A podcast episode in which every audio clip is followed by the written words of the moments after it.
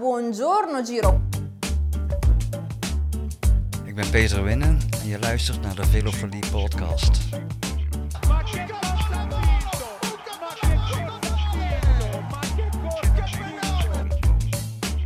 Ik ben José de Kouwer en je luistert naar de Velofilie podcast.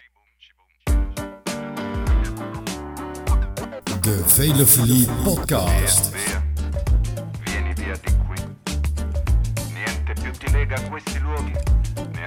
Questi fiori azzurri. De Velofilie Podcast is powered by In de Leidenstrui. De wielenwebsite voor het laatste nieuws, originele content en belangrijke informatie over alle wedstrijden. In de Leidenstrui. Fantastisch. Uit België, groet José de Kouwer. Buongiorno, beste wielenvrienden en vriendinnen. Welkom bij weer een nieuwe aflevering van de Velofilie podcast Giroflits. We gaan het weer hebben over de dingen die in de Giro gebeurd zijn. Ik ga dat niet alleen doen. Ik heb vandaag weer bij me Jeroen en Wesley. Welkom Jeroen en Wesley in de uitzending. Grazie. Ja, ik, eh, ik hou het weer op zijn Nederlands. Goeie, goeiedag, hoi. Goeiedag. Eh, ik begin met een insteker, mannen. Hebben jullie gisteren koers gezien?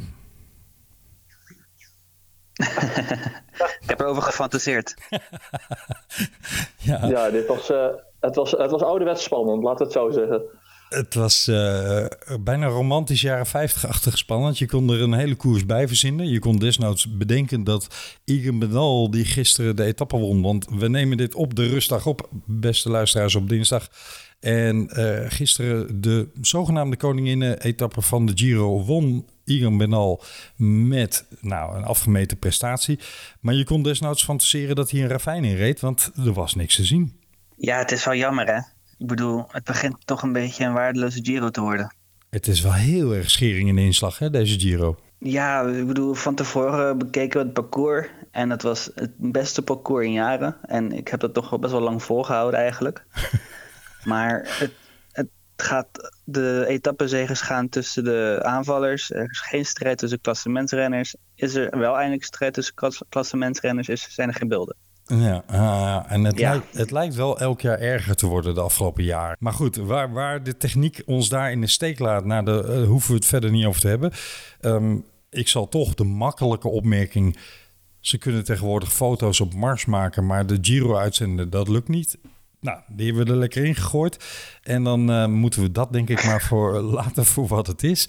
Het is wel, ja, het is wel een afknapper van hier te Tokio. Jullie weten inmiddels allebei, en ik denk de luisteraars ook, dat ik een soort van beroepsoptimist ben. Ik geniet altijd zoveel mogelijk van koers. Maar dan moet er ook wel iets te genieten zijn. En dat, dat ja, het is, het is elke dag afzien eh, op deze manier. En alle respect voor Jeroen van Bellegem en Karsten Kroon op Eurosport. Die de tijd ook maar moeten zien te doden. Maar ik heb Jeroen van Bellegem gisteren tot vier keer toe een voorzetje aan Karsten horen geven van... Nou, eh, doe de doos met oude verhalen maar open. En elke keer zei eh, Karsten, hmm. En dan was het precies net zo stil als nu. dus die, die Ja, mannen zitten ook op het tandvlees, zeg maar, in zo'n uitzending. Hè? Dat gaat echt nergens meer over. Nou ja, dat is voor hun natuurlijk echt heel lastig. Ik bedoel, ik, eh, ik werd al redelijk, eh, ja, ik, werd, ik was het al zat eigenlijk om te kijken. Ja. Maar ja, zij moeten gewoon nog eh, het, eh, het waard houden voor de kijkers om zeg maar niet weg te zeppen. En daar hebben ze dus dat- helemaal geen input voor. Ik, eh, ik denk dat, hun- dat hun enige geluk was dat, eh, dat de etappe is ingekort. Want anders was het helemaal een leidersweg voor ze geweest. Ja, nou, daar hadden ze het ook nog over. Stel je voor dat de etappe wel 212 kilometer was geweest. Of iets in de trant. Het, het erge was wel dat er gisteren iemand op een berg stond met een, een livestream op Instagram. En die kon wel gewoon beelden de wereld inslingeren van de renners die de laatste pieken van de Passo Giao eh, ronde. En daar zag je gewoon één voor één de renners passeren. Dat was Bram in Ideaal, hoofdredacteur van Ideaal in Leidensteren. Ja, nee, die, die attendeerde dat, maar die stond niet op de berg daar, of wel? Nee, nee, nee, klopt. Nee, klopt. Dat bedoel ik. Dus het was niet Bram, maar Bram zei tegen iedereen, onder andere tegen Karsten Kroon, van hey, dit was de volgorde waarop ze die piek gerond hadden. Ja, was een goeie van Bram. Puntjes voor ideaal.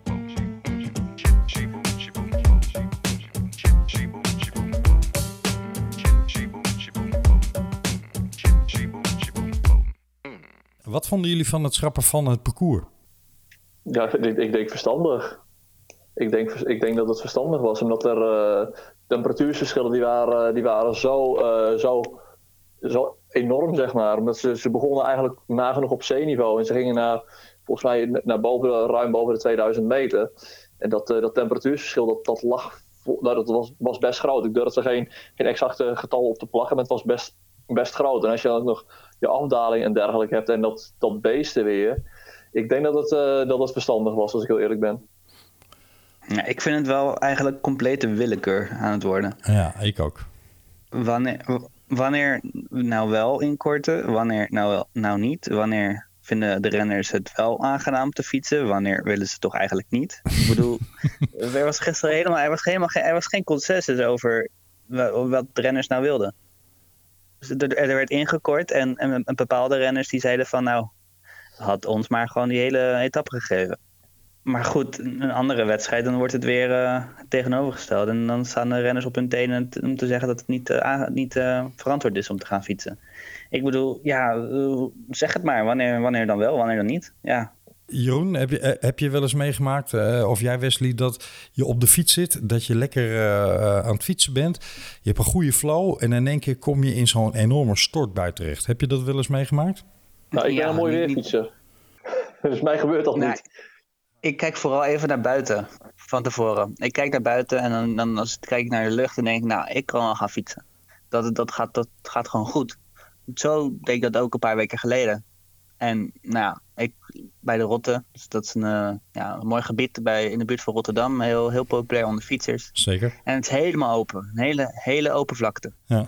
Dat, ja, je, je fietst langs het water en als er wind staat, dan staat daar echt heel veel wind. Dus ik, ik ben daar aan het fietsen en ik ga best wel goed. Ik had de hooggemiddelde. En als de wind in je rug zit, dan, dan besef je eigenlijk helemaal niet dat de wind in je rug zit. Je denkt gewoon dat je heel goed in vorm bent. Dus ik draai om. Ik draai om om het water en ik ga in de andere richting fietsen. En ik ga nog 14 kilometer per uur. ik sta helemaal stil en de regen komt erbij en alles en zo. En het duurde twee uur voordat ik thuis was. Nou, ik heb, ik heb dit eh, regelmatig meegemaakt dat je lekker aan het draaien bent. Je rijdt zo 35 per uur met twee, drie man. En je zit in een, eh, in een lekkere flow. En in één keer rij je zo'n enorme regenbui in. Soms heb je dat, kun je onderweg niet meer eh, ontwijken. En zo'n regenbui kan een, een, een temperatuurdrop van een paar graden eh, zijn. Hè, soms gaat het van 3,24 naar 18, 17. Maar het is ook net alsof je spieren op slot slaan. En als je daar de hele dag in rijdt, ja, dan kan ik me best voorstellen dat die renners denken... nou, wij zijn er niet zo rauwig omdat die twee eh, extra klimmen uit de, de etappe geschrapt zijn... Want je rijdt veel vierkanter in dat soort koude en natte omstandigheden dan dat je in droge omstandigheden doet. Dus ik, vanuit optiek van de renners snap ik het wel. Ik vind het alleen zo, ja, last minute en bijna amateuristisch vanuit de organisatie. En eigenlijk moet dat niet kunnen. Daar wil ik wel even nuance bij zetten, want het is niet zo last minute. Het, was, eh, het is de avond daarvoor is het zelfs overlegd met, eh, met de renners, omdat eh, Mauro Vegni, de organisator van de Giro, die was vorig jaar, was hij toen wit heet, toen de, toen de wielrenners die eh, op de ochtend zelf, toen was het wel last minute.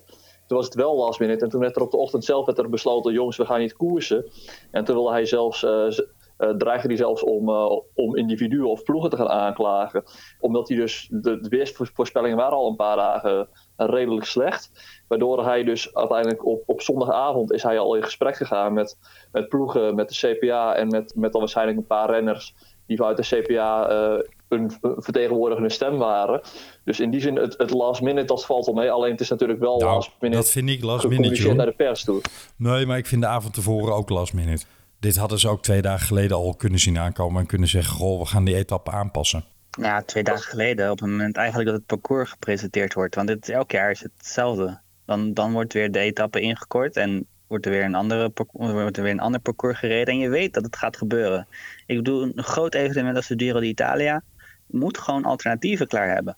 Als je een pa- parcours presenteert of maakt, dan moet je denken, ja, maar wat als? Maar dat wordt Ja. niet gedaan. Nou, dat alternatief hadden ze door, door gewoon eh, de lust eruit te halen en, en rechtdoor te gaan hè, en naar de Passaggiao. eh. dus dat alternatief was er min of meer wel. Maar het was niet meer de koninginnenrit zoals die op papier klaargezet was. Bleek evengoed nog wel een killing etappe voor deze en gene. Laten we maar even één voorbeeld noemen. Remco Evenepoel liet hem lopen, kwam op 24 minuten binnen. Ja, daar is, dat, dat, dat is klaar hè? Ja. ja. Die staat ook een half uur ongeveer. Zullen we eens gewoon een, een klein oordeel vellen over... over ik wil het niet hebben over de hele hype die gecreëerd was. Eh, da- dat is eh, wel duidelijk. Hè? Er, was veel te veel hype ten opzichte van waar die staat. Maar is het goed dat hij nu nog bezig is? Hij zei gisteren, ik heb niet geforceerd. Ik ben gewoon in mijn eigen tempo gaan rijden. En ik wil de Giro uitdoen. Verstandig of niet? Ja, als hij het op zijn manier doet. Als hij gewoon op bepaalde etappes uitkiest waar hij nog wat wil proberen en verder niet helemaal in het rood gaat, dan lijkt het mij dat het niet heel veel kwaad kan. Maar Als hij zich echt helemaal kapot gaat trappen, dan, dan misschien wel. Maar ja, als hij dat zelf al zegt, dat hij eh, ja, het gewoon zijn eigen tempo heeft gekozen, dan, dan denk ik dat het allemaal wel gewoon goed zit. Ja, daar kan, ik daar kan ik wel redelijk in vinden. Ik denk inderdaad ook dat wat Wesley zegt belangrijk. Uh, hij moet zichzelf niet, uh, niet al te veel het rood inrijden. Alleen uh, het is voor hem nu natuurlijk ook wel als er één keer een moment is om, om te testen hoe het, hoe het is om, om die drie weken grote ronde uit te rijden. Ja, dan is het in principe ook, ook nu wel. Ja. mocht hij wel met een paar dagen zichzelf nog redelijk voelen, dan kan hij alsnog zeggen: Goh, we gaan het, we gaan het later deze week nog een keer proberen. Er uh, gaan nu juist in de Belgische media met name veel stemmen op van Almeida, die gisteren toch knap van voren meereed in de etappe. En de top 10 weer binnengekomen is. En nu gaan er weer stemmen op van ja, daar hadden ze veel eerder van moeten zeggen. Hij is de kopman en dit en dat. Want het kan ook helemaal niet Evenepoel die met een dergelijke krakkemikkige voorbereiding... eigenlijk maar twee maanden serieuze training de Giro gaat aanvatten. Ik vind het een totale non-discussie. Jullie? Nou, ik vind het wel een uh, terechte discussie hoor. Ik bedoel, Almeida werd van tevoren voor de Giro eigenlijk wel aangekondigd als nou, tenminste medekopman. Mhm. Mm -hmm. Maar heel vaak heb ik gelezen dat hij eigenlijk de eerste kopman was. Dan komt één dag waar het gewoon koud en regen is. En daar heeft Almeida een slechte dag en daar verliest hij vier minuten. Nou, dat, is, dat is heel veel tijd. Maar je weet ook dat in een Giro echt met minuten gesmeten gaat worden aan het eind van de derde week. Mm -hmm. En ook aan het eind van de tweede week. Maar goed, na één slechte dag wordt gelijk voor Evenepoel gekozen. En Almeida moet overal wachten waar Evenepoel dat, uh, dat wil. Nou ja, dat vind ik best wel dat Almeida wel te zeggen heeft. Want die is op één dag na eigenlijk gewoon heel de tijd beter geweest dan Evenepoel. Klopt.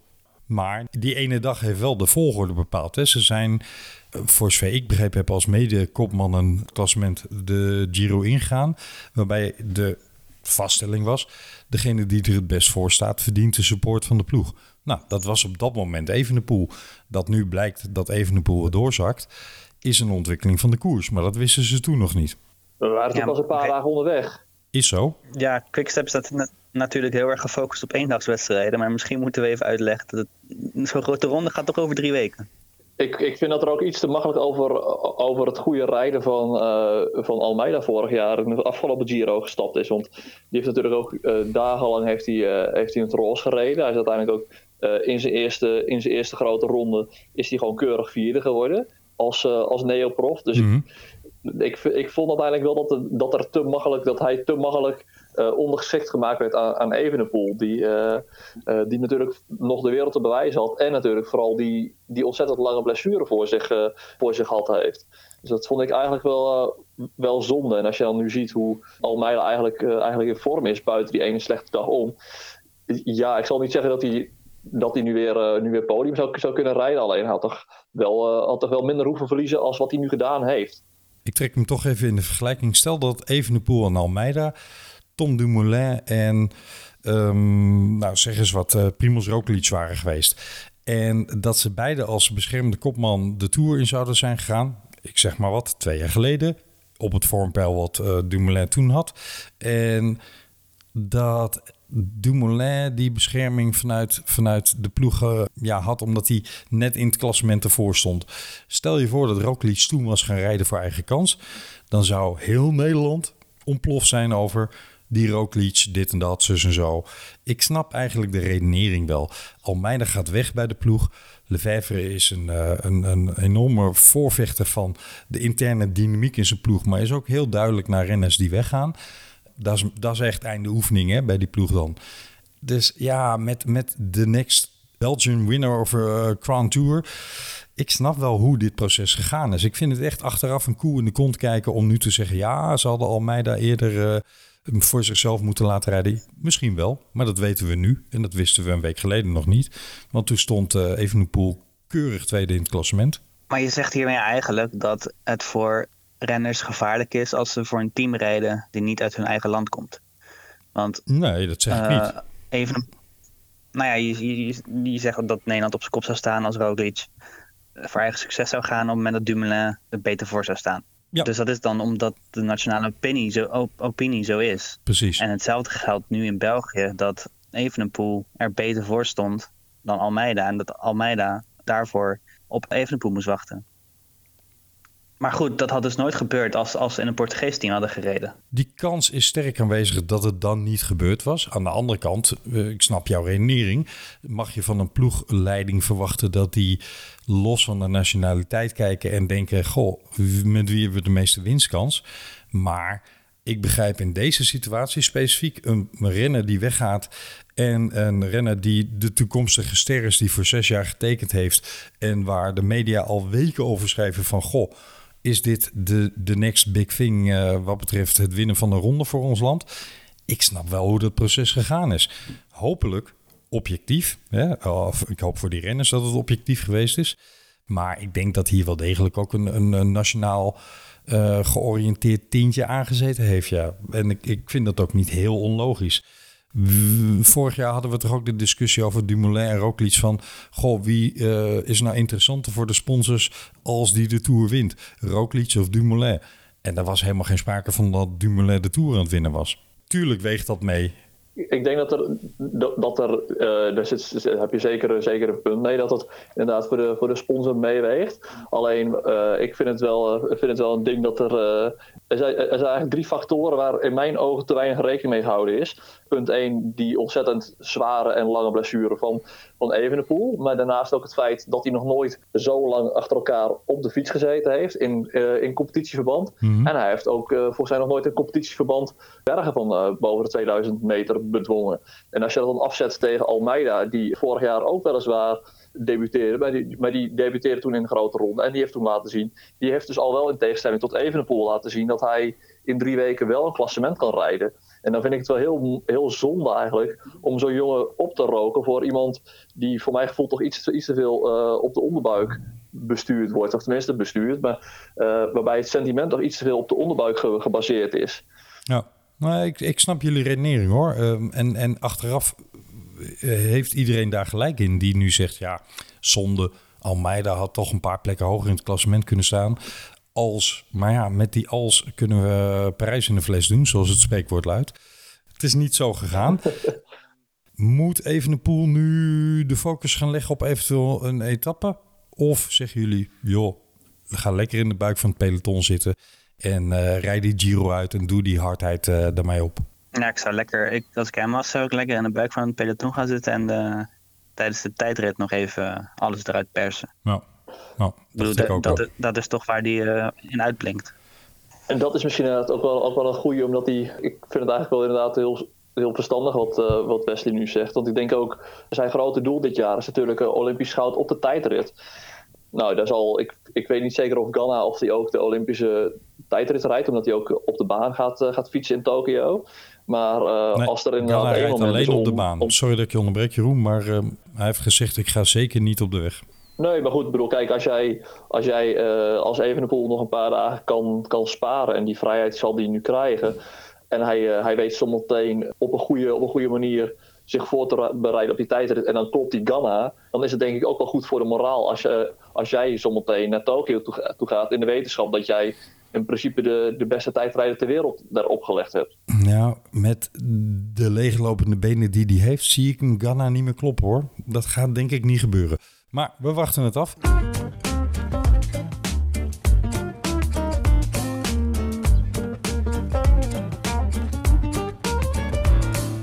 Genoeg over Almeida Evenepoel. Laten we het eens hebben over de grote drie in het klassement op dit moment.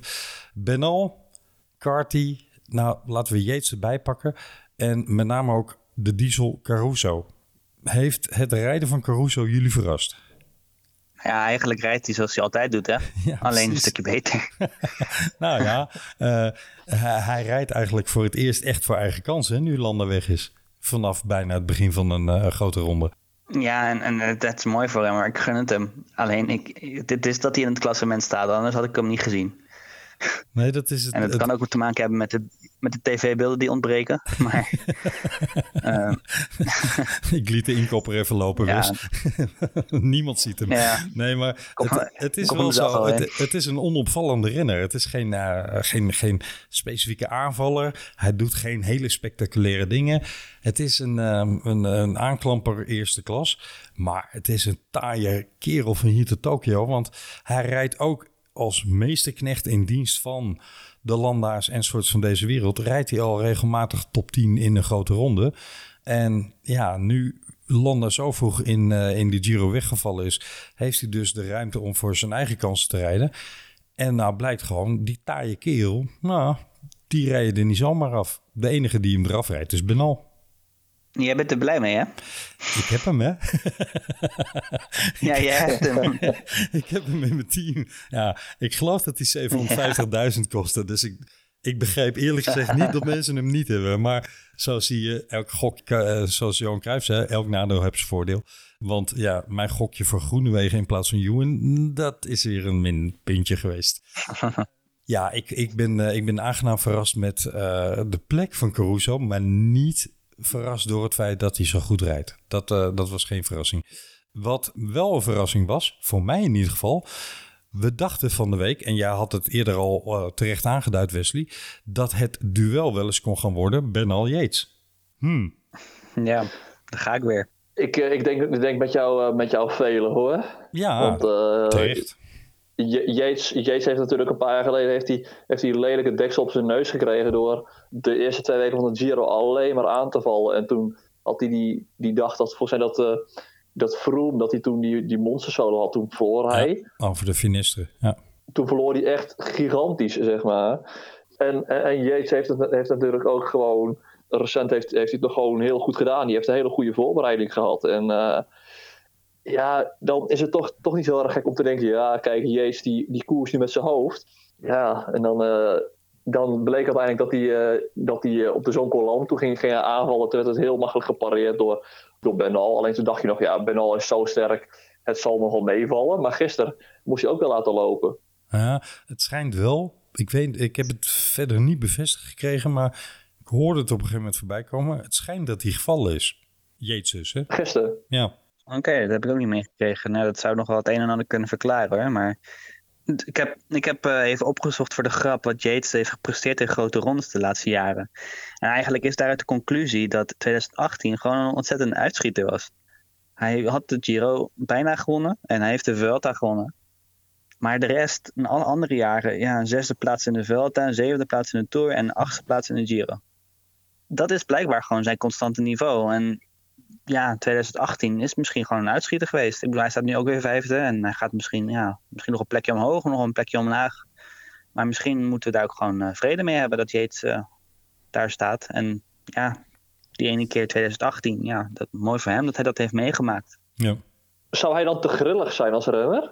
Misschien wel. Ik, eh, ik weet het niet. Hij, eh, hij lijkt soms heel goed te zijn. Heel, heel gemakkelijk klimmen. Goede versnelling. Hij kan soms ook nog wel een tijdrit rijden. Maar hij is wel heel gevoelig. Ja. Hij stelt vaak teleur. Als je die Yates van de Giro vergelijkt met de Yates uit de Tour of the Alps, dan denk je wel dat die theorie die wel eens geopperd wordt, dat ze de ene Yates met de andere uitwisselen. Eh, de ene dag start die, de andere dag start die. Dat dat dan toch misschien wel waar is. Want hij heeft zulke uitschieters naar, naar boven en naar beneden. Ja, onregelmatig is daar wel het woord voor, ja. Misschien is er nog wel een derde. Maar weten wij het niet. al die jaren verborgen gehouden. hey mannen, Ja. ehm, wie er ook wel redelijk stilletjes, hoewel zijn ploeg eh, gisteren uitdrukkelijk een beeld was in, in de koninginrit, maar toch uit, eh, ja, stilletjes in het klassement eh, meedraait, Ucarty. Ik vind hem volkomen onopvallend tot nu toe. Dat, dat zegt eigenlijk alles over, over de Giro. Hè? Dat het nummer 2 en nummer 3 eigenlijk compleet onopvallend zijn. Ja, ja. Het komt natuurlijk ook, en laten we daar maar naartoe gaan, door het ja, uitmuntende rijden van, eh van Egan Bernal. van tevoren eigenlijk net zo'n vraagteken als, als Evenepoel. Hè, van, ga, nou, net zo, maar er zat in ieder geval een groot vraagteken achter. Gaat dat goed komen met zijn rug? Hoe is Benal na die klap die hij vorig jaar in de Tour gehad heeft... hoe komt hij daar weer uit? En, en is de Giro een vlucht naar voren... omdat hij de Tour niet meer aandurft met uh, en Roglic? Ik durf te zeggen, het is natuurlijk uh, droogzwemmen... maar en Benal in deze vorm draait absoluut mee in dat rijtje hoor. Ja, nee, dat is zeker zo. Ik bedoel, Egan Bernal die wint hier waar hij wil winnen eigenlijk. En niemand komt ook maar in de buurt bij Egan Bernal. En ja, ik bedoel, ik denk niet dat ik hem beter heb gezien dan dit. De Tour die hij won, die won hij niet met overmacht. Die won die omdat hij, dat hij een keer op kop reed. En werd ook een parcours half uitgesneden. En dan won hij die voorsprong. Kreeg hij die voorsprong. En uh, ja, hij was toen ook natuurlijk heel goed. Maar hij heeft toen ook hij is ook een paar keer gelost. Nu is hij, hij is echt nu beter dan in die Tour. Ja, maar hij is ook, ja, uh, hij is ook twee jaar verder. Hè? Dus in dat opzicht is dat een logische ontwikkeling. Ja, ja maar, maar hij, hij, hij heeft dus de Tour de France gewonnen. Terwijl hij nu beter is dan toen. Dus ik denk dat hij zeker met, met Roglic en Pogacar had mee kunnen strijden. Ja. Wat was een bizar mooi podium en een bizar mooie Tour geworden waarschijnlijk. Ja, het is, het is ook, ook wel opvallend dat de laatste jaren zijn de, worden grote rondes regelmatig echt, echt wel beslist op, op best wel kleine marges. En als je, als je ziet dat, uh, dat nu Almeida, die, uh, die staat tien en die staat nu op, uh, op 10 minuten en 1 seconde. En we, we, we krijgen nog een paar bergetappes. Dus volgens mij, volgens mij is, is dit ook voor het eerst in, in best wel een tijd dat, dat we weer een, een grote ronde hebben waarin echt met minuten gesmeten wordt. En dat, ja, ik denk dat Bernal echt wel in de, misschien in de, in de vorm van zijn, zijn leven is. En hij is ook altijd, hij rijdt officieel nog steeds ook in de witte trui, hè? omdat hij nog steeds jonger is. Zeker. Het gekke met Colombianen is altijd dat ze, ze lijken altijd vroeg te pieken en daarna weg te vallen. En dan op latere leeftijd, en dan hebben we het over 6, 7, 28 en ouder. Uh, waarop normaal gesproken renners uh, in de prime van hun carrière belanden. Maar bij Colombianen lijkt het dan altijd over de heel te zijn. Zo hadden we het tijdperk Benal. En was dat tijdperk vorig jaar alweer ten einde. Moeten we misschien daar nu toch wat minder tendentieus mee omgaan en roepen: mm, Benal is er weer? Ik ben wel benieuwd hoe ze rug na deze drie weken gehouden heeft hoor. Of hij daar dan de rest van het seizoen een weerslag of een terugslag in krijgt. Dus dat moeten we nog even afwachten. Maar hij schijnt specifiek getraind te hebben met, met fysio enzovoorts, uh, maar ook met krachttraining om die blessure in zijn rug op te vangen. Nou, als hij daar op deze manier mee rond kan fietsen. Ja, gisteren was echt indrukwekkend. Ik hoop voor hem dat hij inderdaad zijn rug onder controle houdt. En ja, wat je zegt over die Colombia, dat is natuurlijk wel zo. Die hebben in Colombia al best wel van een hele jonge leeftijd al uh, hele goede faciliteiten om te fietsen. Dat is in Colombia echt top geregeld. En dat, dat merk je ook wel, zeker nu met al die Colombianen die doorkomen. Maar het heeft wel als gevolg dat er niet heel veel ruimte meer zit om te groeien. Ik bedoel, als je al je heel je leven in de bergen traint, dan, uh, ja, Nederlanders zien pas de eerste berg als ze 18 of zo zijn. Dus dan, die groeien dan nog veel meer. Ja. En dat, dat dan wordt iets meer gelijk getrokken. En daardoor lijken de Colombianen wat een beetje weg te vallen. Ja, nu is Bernal misschien wel een uitzonderlijk talent. Dat is hij zeker. Zeker uh, ook vergeleken bij andere Colombiaanse talenten. Uh, kijk naar Daniel Felipe Martinez bijvoorbeeld. Ja, dan uh, kun je toch wel zeggen dat Bernal een uitzonderlijk talent onder een generatie goede Colombiaan is. Ik, ik, ik denk dat er, uh, dat er, één, uh, dat er eigenlijk maar, uh, maar één Colombiaanse renner is die, af, die nu nog, nog steeds rondrijdt. Die zeg maar wel een redelijk constante factor is. Alleen die is juist weer redelijk, een redelijk vlak. Dat, dat is, dat is. Die rijdt altijd. Precies, met, uh, met een oneindig aantal uh, Oerans erachter. En die, uh, die rijdt altijd wel, wel vrij constant. Alleen die krijgt dus juist weer een beetje het verwijt dat hij dat een tamelijk kleurloze renner is. Buiten, ja, buiten de koers om is hij, is hij wel een rockster. Alleen in de koers zelf is dat een beetje een bandjesplakker. Het is een beetje een, een saaie coureur. Terwijl die altijd gewoon een heel constant niveau rijdt al, al meer dan tien jaar. En, en je hebt daaromheen heb je te veel natuurlijk de, de exploten, zoals in een Quintana die ontzettend jong heel goed was. En nu al jaren wacht op, uh, op een nieuwe grote ronde, zeg maar. Ja, en waar vorig jaar toch een gekke, gekke affaire mee was met een inval in een hotel en soort. En waar we eigenlijk helemaal niets meer over gehoord hebben. Dat geeft nee. mij mooi een voorzetje richting het rijden van de ploeg van Ineos, eh, Ineos. En eh, misschien gaan we in de, een van de komende afleveringen wel even dieper duiken op het verleden van die ploeg, namelijk de ploeg Sky. Want er rommelt het een en ander in Engeland ten aanzien van een voormalig ploegarts van die ploeg, Dr. Freeman.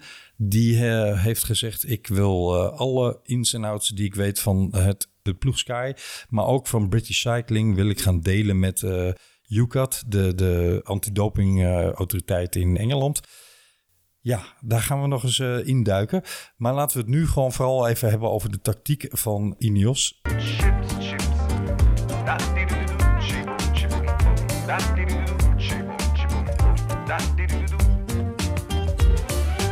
Hoe vinden jullie dat Ineos rijdt? Een beetje laf, toch wel uiteindelijk. Ik bedoel, het, het is, het is twee, tweeledig. Ze maken wel koers, dat wel. Mhm.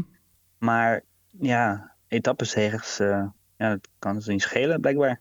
Nou, dat is jammer. Nou, het was eigenlijk IF hè, die, die, die de kopgroep binnen Ja. schoots eh, afstand hield. Ja, dat bedoel jij. En, en Ineos maakt dat niet uit. Nee, die, die laten de koplopers lekker 15 minuten eh, ja, weglopen. En dan gaan ze daar in de achtergrond een keertje koers maken. Ja, dit is ook een tactiek. Je, je bespaart er wel energie mee, waardoor je meer energie in de finale hebt. Dus ik snap het wel. Maar ja, zoals ik al vaker heb gezegd deze uitzending, het is wel jammer voor de kijker. Nou, ik, ik, ik, ik, ik, vind het juist, ik vind het juist daarom eh, regelmatig wel interessant dat je, je hebt de koers in de koers, zeg maar. Dat vind ik, dat vind ik wel, eh, wel eh, regelmatig wel leuk om te zien. Ook al is het een beetje slecht voor de, voor de Giro-poeltjes, zeg maar, van, eh, van menig, eh, menig, menig kijker. Ik wou dat zeggen. Het is duidelijk dat jij geen poeltje doet. Nee, nee, en ik, nee maar ik, eh, ik, ik, ik denk als we, als we gewoon kijken naar, naar, naar het rijden zelf. Ja, het, is een beetje, het is een beetje ouderwetse Skytrain bijna. Ook al, ook al laten ze wel de vluchters regelmatig lopen. Maar bij de, bij de, bij de kopmannen zelf, daar, eh, daar is het echt wel gewoon weer eh, eh, mannetjes oproken. En dan, heb je nog niet, dan hebben ze eigenlijk nog eh Sivakov die er tussenuit uitgevallen is. Dan zal dat nog erger geweest. En toch zie ik ze aanvallender rijden dan ze in het verleden gedaan hebben. En ze durven ook meer koers te maken. Bijvoorbeeld die waaierpoging eh in de afdalingen eh, een week geleden. Ik zie ze toch dingen doen waarvan ik denk... nou, het is, het is iets verrassender en iets verfrissender dan het vroeger was. Ik heb er goede hoop op dat dat eh, ook richting de Tour... in ieder geval geen schaakspel wordt van Ineos versus Jumbo... En de hele dag twee treintjes op kop die pal naast elkaar rijden om eh, te kijken wie het vers kan plassen en wie eh, ja, de koers het meest op slot kan gooien. Maar misschien is de hoop hier ook de vader van de gedachte. In ieder geval voor deze Giro, het, eh, je refereerde er net al aan Jeroen, het is werkelijk niet te doen hoe je de Giro moet spelen. Althans, dat vind ik dan. Want ja, het is elke dag raak wat betreft eh, ontsnappingen. En het is dat Benal gisteren gewoon zo verwoestend huis hield. En nog even de koplopers met eh Formule onder andere inhaalde. Maar anders hadden we gisteren ook weer een, een kopgroep gehad die het gewoon gehaald had. Het is bijna 1 op 2 op het ogenblik. Ja, het is, het is mooi voor de, voor de aanvallers natuurlijk. Hè? Ik bedoel, dus het is fijn dat die ook eh, gewoon echt een goede Giro kunnen rijden. Want vaak heb je of sprinters of de klassementsrenners die een, eh, een leuke ronde rijden. En aanvallers, ja, die moeten maar hopen op eh, een uitzondering. Maar nu heb je wel echt een groep renners die elke dag toch ja, eraan gaan beginnen met de gedachte dat ze kunnen winnen vandaag. Ja. En dat is mooi. Maar ja, ik, ik ben er geen fan van. Er zit één naam bij die elke dag zo'n beetje in de ontsnapping zit op dit moment. Maar waarvan ik ook mijn vraagtekens heb of dat wel de goede tactiek is eh, voor hem. En dat is Bauke Mollema. Aan de ene kant vind ik het geweldig dat hij het avontuur elke keer kiest. En aan de andere kant krijgt hij constant het deksel op de neus. Ja, het, hetzelfde geldt voor hem. Hè? Ik bedoel, hij, hij, gaat, heeft nu elke dag de gedachte dat hij kan winnen. Dus hij gaat elke dag eh, gaat hij aan de slag en eh, probeert hij mee te zitten. Maar ja, ik bedoel, hij verliest het van de renners die uiteindelijk maar één of twee keer meezitten. Omdat die gewoon, eh, hij is niet meer fris. Oh ja, maar hij zat er ook bij eh, de allereerste poging al niet goed bij. Hè? Eh, kon hij ook niet volgen. Hij schijnt getraind te hebben op explosiviteit. Meer gericht op het voorseizoen, op de, de klassiekers. En wat minder op duurvermogen tijdens klimmen. Dus het langere kunnen klimmen. En dat breekt hem volgens mij toch een beetje op. Ja, dat blijkt al hè. Hij, eh, hij hoort niet bij de betere klimmers deze Giro. Nee. En dat is toch niet wat je verwacht van uh, Bauke Mollema. Hij, eh, doe, de Tour van Bouke en Lau, ja, daar was hij toch bij de beste tien klimmers van de wereld misschien wel.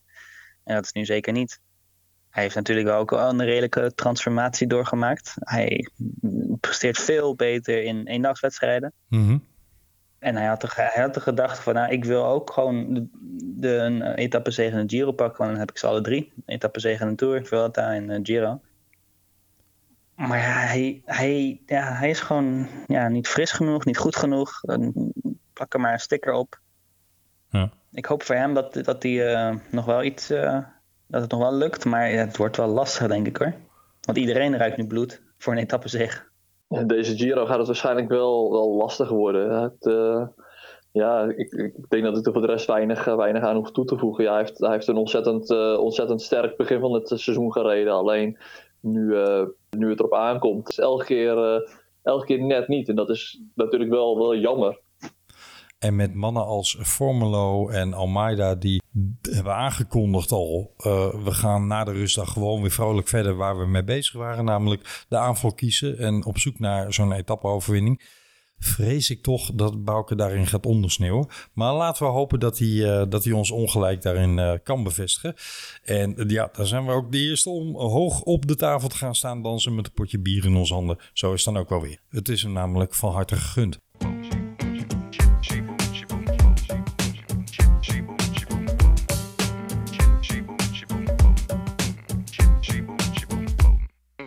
Hebben jullie nog zin in het restant van de Giro? Of zeggen jullie, ja, wel, maar het zit toch gewoon behoorlijk op slot? Ja, het zit zeker op slot. Het, eh Bernal wint. Dat eh, lijkt me duidelijk. Behalve als hij eh, ergens een afdaal, afdaling opeens het ravijn in kiepert. Maar dat, laten we hopen dat dat niet gebeurt. Daarachter hebben we dan Caruso en Carty die voor de podiumplekken aan het vechten zijn. Vlasov, ja. Maar ja, Vlasov, als die eh, zijn Ja. jasje uit zijn wielen weet te houden. Ja, precies.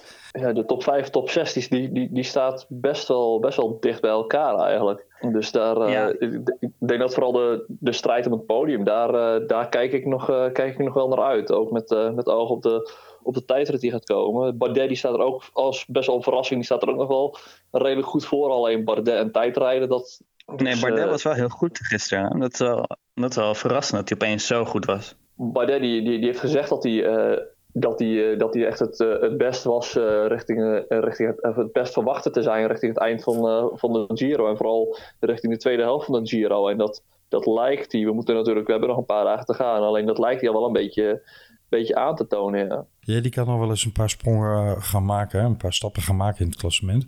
Ehm, het, ja, is, het is wel een met dit. Ja, eens. Maar het is met dit weer echt slopend. Hè? En, en valt niet te onderschatten hoe dit impact heeft op je algemene gesteldheid. Met elke dag die regen, elke dag die kou. In dat opzicht zou het me niet verbazen als toch van de week nog een keer dat klassement helemaal op zijn gat gaat. Met uitzondering van Benel. We gaan even richting een winnaar van onze prijsvraag. En we hadden de prijsvraag gesteld, jongens. Wie staat er in het roze op de tweede rustdag? En we hebben daar een divers aantal inzendingen voor gehad. Maar er was toch één naam die er vooral bovenuit sprong. En daar hadden die mensen natuurlijk voorkomen gelijk in. Dat was Ikan Benal. We hebben een winnaar gekozen en de winnaar is Dennis Triepels uit Roermond. Dennis Triepels uit Roermond. Gefeliciteerd. Ehm, ik zal per e-mail even met je in contact treden over wat voor Italiaans drankje jij wilt ontvangen. En ehm, daar gaan we je een paar keuzes in voorleggen. En dan komt er een, een lekker flesje jouw kant op richting Roermond. Dat is leuk. Een Limburger die het wint. Dat vind ik als Limburger natuurlijk altijd mooi. Al denkt Danny Nelis daar anders over. die, die vindt mij geen Limburger. Mannen, ehm, ik heb er toch wel zin in. Omdat het, blijft een zware derde week. Het is echt loei, loei zwaar wat er nog voor de wielen staat te gebeuren. En deze Giro gaat impact hebben op, op het duurvermogen van die mannen. De diesel, zoals Caruso, profiteert hiervan de zwaarte van de Giro, de opbouw daarin.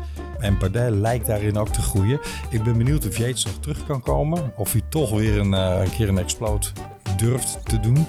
En ja, of Vlaashoff eh, zijn jasje inderdaad uit zijn wielen weet te houden. En eh, toch nog een poging voor het podium gaat wagen. Met andere woorden, er is nog best veel om, eh, om naar uit te kijken. Laten wij afspreken met de luisteraars dat wij daarvan aanstaande vrijdag of zaterdag weer verslag doen. Want dan hebben we weer het een en ander te bespreken. Voor nu, dank jullie wel. Yes, graag gedaan. En eh, Grazie. tot snel. Hoi hoi. Ciao, ciao. Bedankt. Ciao.